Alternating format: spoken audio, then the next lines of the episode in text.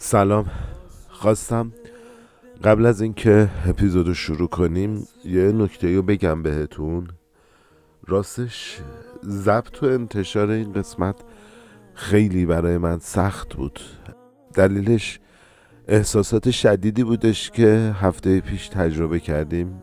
خب میدونید جهش ناگهانی قیمت دلار، مسمومیت پشت سر همه دانش آموزهای دخترمون توی سر تا سر کشور، دیگه تعدادش هم کم نیست، یا توی یه روز شش تا هفت تا مدرسه بهشون حمله میشه.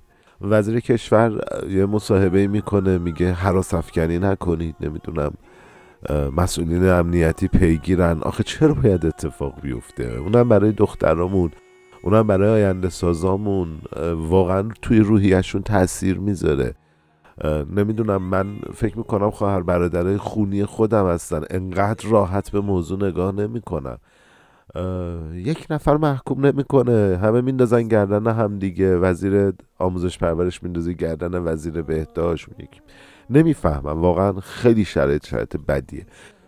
و در نهایت هم که یه صبحمون رو با یه خبر خیلی بد شروع کردیم و اونم کشته شدن پیروز بود. این همه زحمت کشیده میشه، یه گونه نادر و این موجود دوست داشتنی برای همه مردم تبدیل به یه نماد میشه و به خاطر یه سهل انگاری یک نماد و یک امید مردم کشته میشه. پیروز امید ایران به توسعه بود، به این بودش که ما دوباره میتونیم متولد شیم و این امید هفته پیش کشته شد. بریم سراغ اپیزود. میخونم از غمم، داد میزنم بلند بلند بلند، اما تو برنگر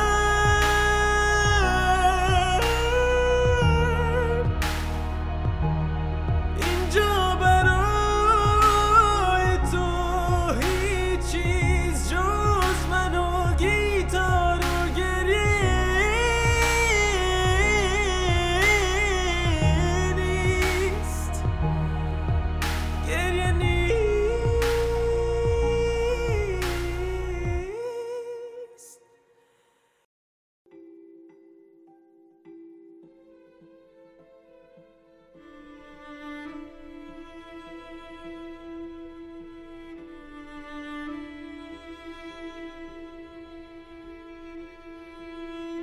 بعد از گذشت یک ماه از تحصن، وقتی که معترضان به شهر برگشتن، برای اولین بار فریاد زنده باد ملت ایران توی تمام شهر میپیچید.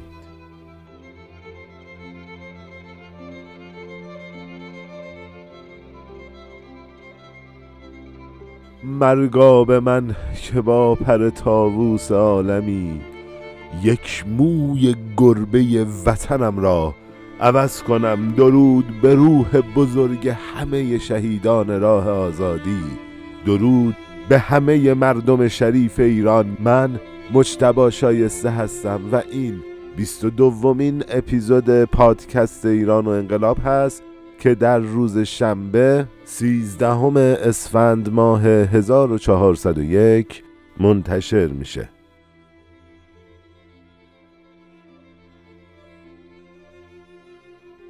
خب دوستایی که از اپیزودهای قبلی همراه ما بودن میدونن که ما توی پادکست ایران و انقلاب با بررسی تاریخ انقلاب‌های موفق ایران میخوایم به پاسخ این سوال برسیم که یک اعتراض توی ایران چطور به یک انقلاب موفق تبدیل میشه و روند شکلگیری یک انقلاب رو توی ایران بررسی کنیم.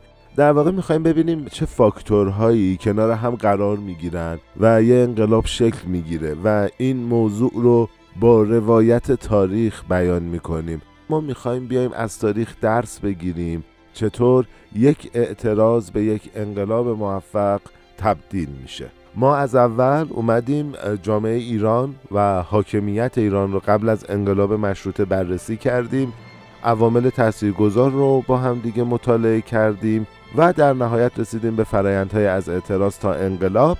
بریم سراغ قسمت دوم از اعتراض تا انقلاب.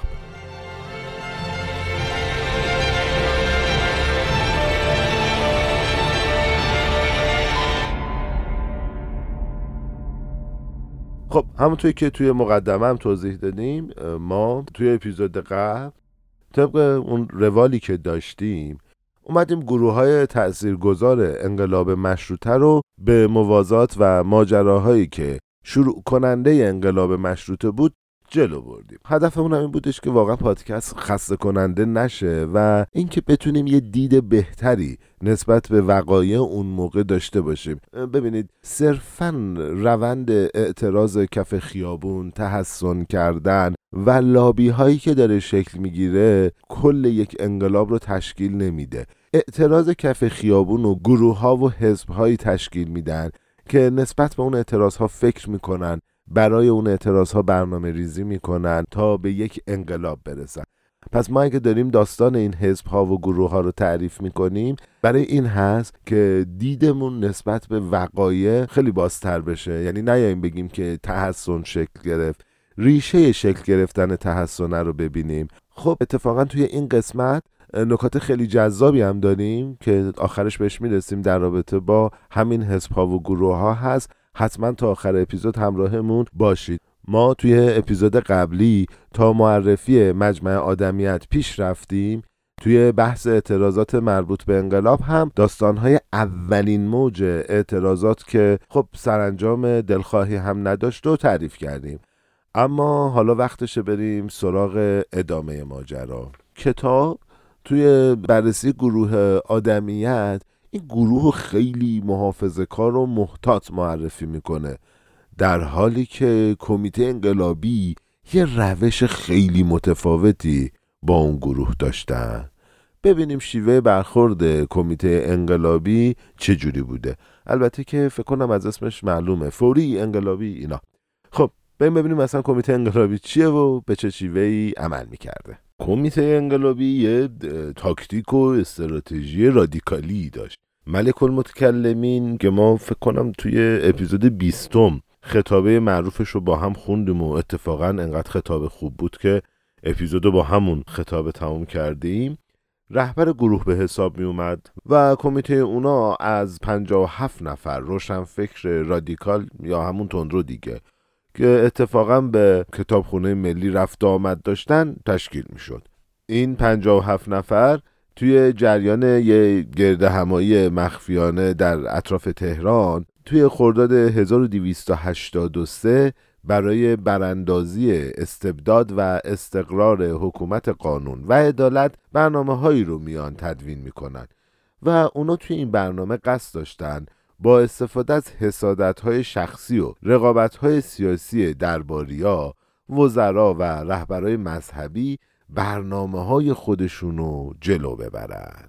اونا اومدن برای این کار از افرادی که کمتر محافظه‌کاری داشتن و لیبرال‌تر بودن در مقابل دلواپسا و محافظه‌کارا حمایت کردن و توی این برنامه تلاش کردن با رهبرهای مذهبی که روی کرد سنتی نداشتن و البته روشنفکرم به حساب می اومدن یه ارتباط حسنه‌ای برقرار کنن و برای اینکه نخوان توجه علما یا مذهبیون سنتی رو هم به خودشون جلب کنن تا جایی که تونستن فعالیت‌های غیر اسلامی رو کنار گذاشتن و در عوض سعی کردن با استفاده از سخنرانی، روزنامه، اعلامیه و ترجمه اصول و مفاهیم دموکراسی رو بین مردم معرفی کنند و گسترش بدن. اما کتاب میگه این رادیکالای غیر مذهبی چاره‌ای جز حمایت مراجع دینی نداشتند. حالا ببینیم چرا. خب طبقه پایین دست یا همون فرودست جامعه هنوز توی سلطه و نفوذ طبقه حاکم یا پادشاه ها، رؤسای قبایل، بزرگان محلی و زمیندارا بودن و اونا برای اینکه بتونن افکار و ایدئولوژیشون رو توی ذهن مردم بکارن چاره‌ای نداشتن جز اینکه به یه حربه مهم که البته از آغاز بشریت روی افکار عمومی اثرگذار بوده متوسل بشن و مجبور بودن که نظر مثبت مراجع مذهبی رو به هر حال به دست بیارن. ترکیب اعضای کمیته انقلابی نشون دهنده یه همگونی ایدئولوژیکی و البته گوناگونی اجتماعی روشنفکران اون دوره بود. همه اعضای اون دوره از طریق دارالفنون یا آموزش زبانهای اروپایی، مطالعه ترجمه های جدید و یا تحت تأثیر سید جمال الدین اسدآبادی و ملکم خان با تمدن غرب آشنا شده بودند. ببینید من یه نکته رو بگم، همگونی ایدئولوژیکی و گوناگونی اجتماعی یعنی اینکه اینا یک ایدئولوژی یکسان داشتن اما از طبقه های مختلف اجتماع بودن، یعنی اینکه همینطور که کتابم گفت و ما توضیح دادیم این شکلی بودش که همشون توی دارالفنون با تمدن غرب آشنا شده بودن اما اینها از طبقه های مختلف بودن، فقط از طبقه شاهزاده ها و درباری ها نبودن. حالا وقتشه که بریم سراغ اون آخرین گروه از این پنجگانه اثرگذار انقلاب، یعنی همون انجمن مخفی. یه نکته مهمی رو قبل از معرفی این دسته بگم. کمیته انقلابی، مجمع آدمیت، حزب اجتماعیون عامیون و مرکز غیبی توسط اعضای طبقه جدید روشنفکر تشکیل شده بود، اما بیشتر افراد تشکیل دهنده انجمن مخفی از طبقه متوسط سنتی به حساب می اومدن. خب ناظم الاسلام کرمانی از بنیانگذاران انجمن مخفی توی کتاب خاطرات خودش تحت عنوان تاریخ بیداری ایرانیان جزئیات تشکیل انجمن رو تعریف میکنه و ما هم بخشای از اون رو قراره با هم دیگه مرور کنیم. من یه نکته رو بگم، ما مثل اون دوست بزرگواری که میومد انجمنهای مخفی و فراماسونری رو تعریف میکرد و بعد میگفت نمیدونم سیزده تا فلان داره و این اونطوریه و برید بخونید و یه چشم داره و برید سرچ کنید، من نمیگم و اینا نیستیم و ما صرفا داریم تاریخ رو روایت میکنیم، اصلا اون اون توهمات رو کنار بذاریم. ناظم الاسلام کرمانی میگه توی بهمن هزار و دویست و هشتاد و سه انجمن مخفی در جریان یک گردهمایی نظامنامه و فهرستی از خواسته های خودش رو تهیه میکنه. طبق این نظامنامه اعضای انجمن به قرآن سوگند میخورند که به رازداری، مخالفت با ظلم، احترام به علما، برپایی نماز در پایان هر جلسه و پذیرش حضرت مهدی به عنوان تنها حامی حقیقی جامعه پایبند باشند. پس یه نکته دیگه‌ای که اونا رو از بقیه گروه‌ها متمایز می‌کنه اینه که برخلاف بقیه حزب‌هایی که فارغ از رویکرد مذهبی ایدئولوژی خاص خودشون رو داشتن، مرامنامه انجمن مخفی بیشتر حول محور رویکرد مذهبی با اهداف شعارگونه به حساب میاد و استراتژی خاصی پشت عملکردشون دیده نمیشه. اما خواسته های این گروه عبارت بود از تدوین مجموعه قوانین ملی، تأسیس عدالتخانه، بررسی موضوع ثبت زمین‌های زراعی، ایجاد نظام مالیاتی عادلانه، اجرای اصلاحات در ارتش، وضع مقرراتی برای نصب و عزل حکمرانان ایالتی، تشویق بازرگانان داخلی، تأسیس مدارس، سازماندهی مجدد گمرک، اجرای قوانین شرع مقدس و موضوعات مختلف دیگه. اونا تو آخرم یه اشاره میکنن که اگه دولت بتونه پیشنهادها و خواسته های اونها رو عملی کنه، ایران پس از سپری شدن یک نسل ژاپن رو هم پشت سر میگذاره. خب این خواسته های شعارگونه و بی برنامه انجمن که صرفاً در حد یه نظریه و پیشنهاد بود، اینطوری بوده که احتمالاً این دوستان میومدن دور هم میشستن، بعد میگفتن که اگه دولت این کارو بکنه مثلا بهتره و خلاصه خودشون هم هیچ کاری در جهت بهبود اوضاع نمیکردن دیگه. بعد آخر بیانیه‌شون هم میان میگن که اگر این کارهایی که ما میگیم و شما بکنید ما خلاصه از ژاپن جلو میزنیم و اینجور چیزا. اینو حرفای هوشمندانه منو یاد اون ضرب المثل میندازه که میگه از کمالات شیخ ما اینه که شیره رو خورد و گفت شیرینه. خلاصه این دوستان چشم بسته غیب میگفتن. ما نمونه‌هاش هم داریم میبینیم دیگه. مثلا یه وزیر کاری بود، قبل از اینکه به وزارت برسه میومد میگفت اگر دولت فلان کار را بکند اینطور است، بعد اومد یه سری ادعاها کرد، نمیدونم ماشینا رو یه جوری بسازیم تو اون پارکینگا برن، ما آمریکا رو جلو میزنیم، ما از کره جلو میافتیم، کره اینطوری کره شد. یه حرفایی زدن که خلاصه دور همی دوستان اون حرفا ارزش داشت، نه در سطح اجرایی و علمی. آخرش هم دیدیم دیگه یه سخنرانی میکنه که میگه که نمیدونم اگر ما انقدر بچه بیاریم به قدرت خاورمیانه و بعد بعد از بیست سال به قدرت نمیدونم دنیا تبدیل میشیم. در نهایت نتونست تامین اجتماعی رو مدیریت کنه، استعفاشو ازش خواستن. یا یه وزیری داشتیم که قبل از اینکه وزیر بشه مدام توی برنامه‌های تلویزیونی می اومدن میگفتن که بله ما میتونیم بازار ارز رو توی یه هفته کنترل کنیم، یک هفته کاری نداره، دولت نمیخواد کنترل کنه. و الان توی یه هفته میبینیم که بابا یه هفته چیه، توی یه روز یهو قیمت دلار ده درصد بالا پایی میشه. واقعا عذرخواهی میکنم، از مباحث اپیزودم فاصله میگیریم، ولی دیگه یه جوری شد که نتونستم این قیاس الانو نگم. بگذاریم. انجمن مخفی با دو تن از سه مجتهد برجسته پایتخت، یعنی سید عبدالله بهبهانی و سید محمد طباطبایی، یه ارتباطی برقرار میکنن. بهبهانی طبق گفته کتاب با حمایت از امتیاز ننگین تنباکو طرفدار انگلیس شناخته میشد و اون زمان به خاطر دشمنی شخصی که با وزرا و نفوذ روزافزونی که روسیه توی اداره گمرکات داشت، یکی از مخالفین سرسخت دربار به حساب می اومد. اما طباطبایی یه اصلاح طلب میانه رو محسوب می شد، چون از یه طرف با سید جمال الدین اسدآبادی همکاری می کرد و از طرف دیگه مؤسس یکی از اولین مدارس جدید به حساب می اومد و پسرش رو هم برای یاد گرفتن زبانهای اروپایی به استانبول فرستاده بود. در نتیجه وقتی توی سال هزار و دویست و هشتاد و چهار زمینه یه انقلاب سیاسی داشت به وجود می اومد، طبقه متوسط سنتی که دیگه یه طبقه گسترده ملی به حساب می اومدن، از لحاظ اقتصادی، ایدئولوژیکی و سیاسی از حاکمیت جدا شده بود.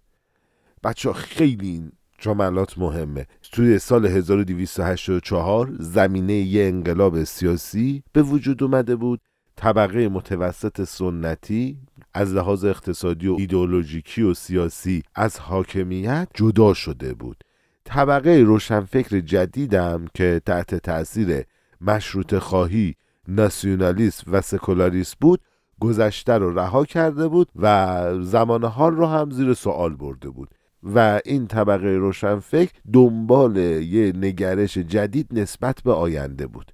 حالا علاوه بر این دو طبقه‌ای که قبلا هم خیلی در موردشون صحبت کرده بودیم، یعنی هم متوسط سنتی هم روشنفکرها، میدونید دیگه توی عوامل تاثیرگذار انقلاب هستش، علیرغم همه تفاوت‌ها و اختلاف‌ها میان بالاخره با هم متحد میشن. چی شد؟ علیرغم همه اختلافاتی که وجود داشت، طبقه روشنفکر با طبقه متوسط با هم متحد میشن و به یک هدف مشترک فکر میکنن، یعنی حمله به حکومت مرکزی. و بالاخره هر دو گروه به این نتیجه رسیده بودند که خاندان قاجار نه تنها ورشکسته است، بلکه از لحاظ اخلاقی بی‌اعتبار، از جهت اداری بدون کارایی و مهمتر از همه از لحاظ نظامی هم نالایق و ناکارآمده.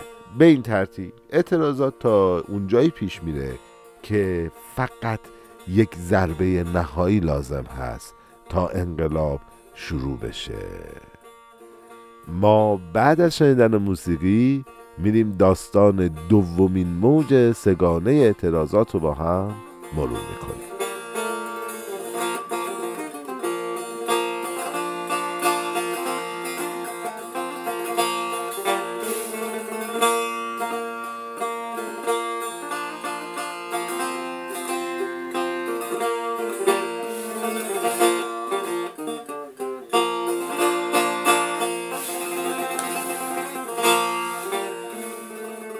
خب ما توی اپیزود قبلی اولین موج اعتراضات عمومی رو تعریف کردیم و برای اینکه مباحث طولانی نشه دیگه نمیایم به اون بپردازیم. اگه داستان اون اعتراضات رو نشنیدید حتما اپیزود قبلی رو گوش کنید چون واقعا به هم پیوسته است. تا بریم سراغ قسمت دوم و داستان این اعتراضات رو با هم دیگه دنبال کنیم. اعتراضات دوم توی آذر ماه و وقتی که حاکم تهران سعی کرد با فلج کردن دو نفر از تجار سرشناس شکر قیمت شکر رو پایین بیاره شروع شد. ما همیشه توی همه جای تاریخمون هیچ موقع نمیریم مسئله اصلی رو حل کنیم، میریم سراغ مسئله فرعی. انگار با فلج کردن تاجر شکر ما مثلا میتونیم قیمت شکر رو کنترل کنیم. البته خودمون هم داشتیم دیگه، دستگیری سلطان فلان و جمشید بسم الله و اینجور چیزا. بگذاریم داستان از اونجای شروع میشه که یکی از این افراد یه تاجر هفتاد و نه ساله و خیلی محترمیه که از خیرین هم به حساب میاد و کارهای خیلی زیادی کرده بوده. تعمیر بازار مرکزی، سه تا مسجد توی تهران ساخته بوده و این تاجر بنده خدا رو دستگیر میکنن.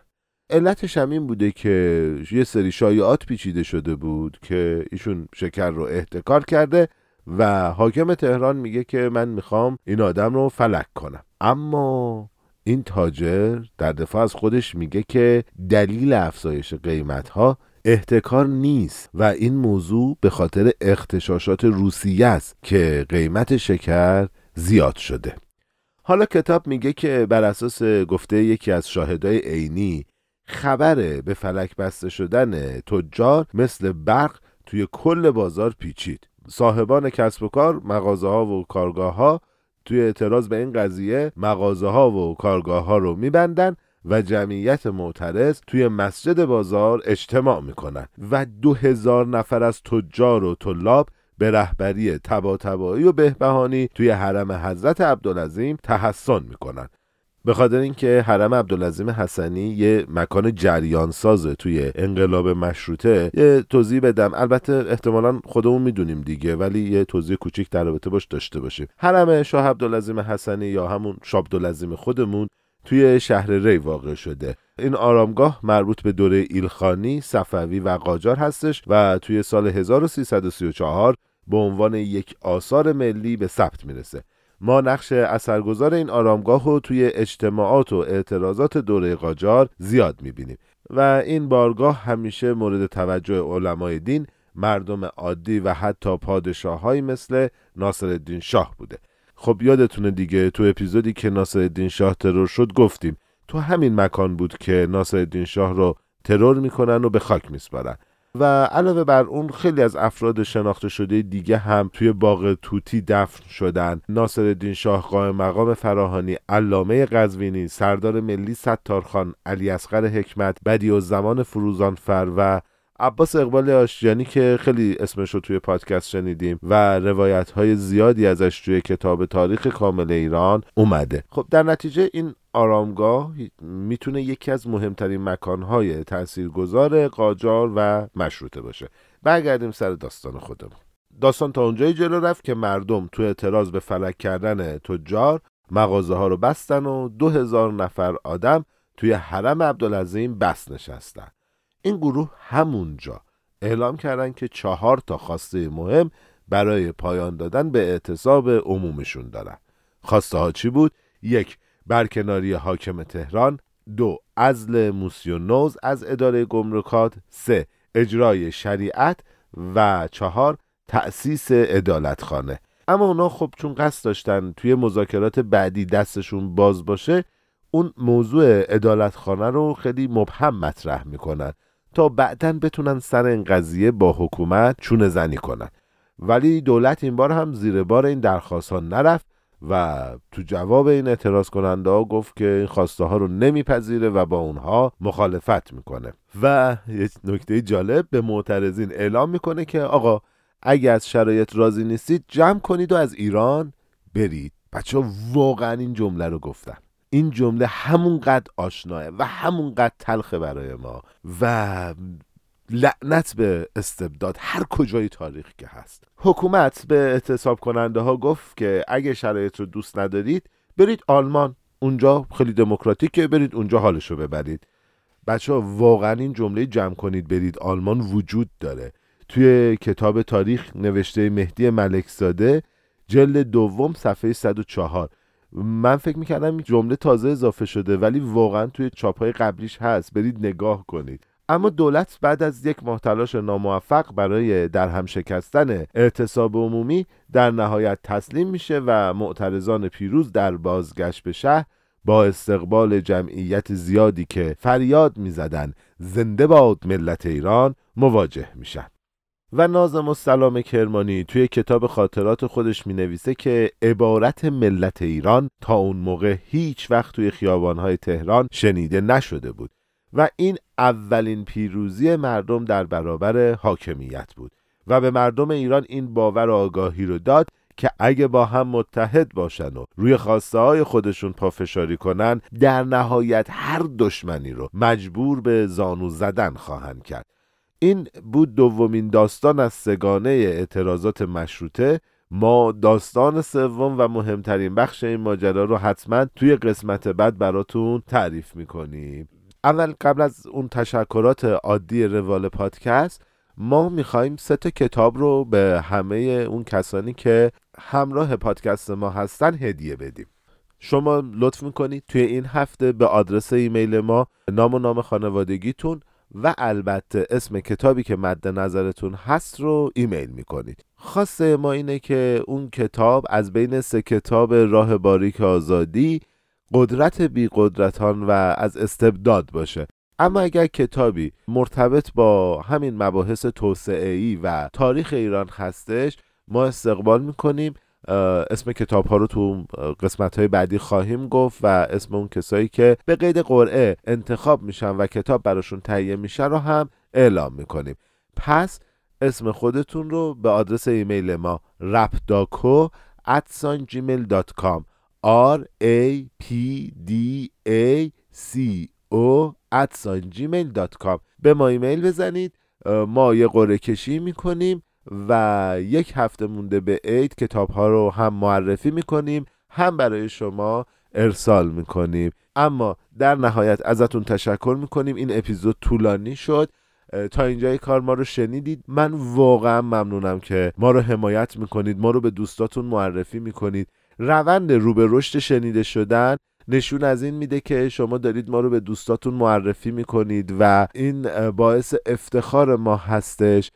یه نکته رو هم بگم، اگر دوست دارید از ما حمایت مالی کنید، صفحه هامی باشه پادکست ایران و انقلاب، این عبارت رو سرچ کنید توی گوگل، اولین لینک ما هستیم، اونجا میتونید ما رو حمایت کنید. عدد اصلا مهم نیست، ما از حمایت‌های شما انرژی میگیریم برای توسعه، آبادانی و سربلندی و افتخار میهنم ایران. خدا نور خدا پایان این شب سیاه و سوت و کوره.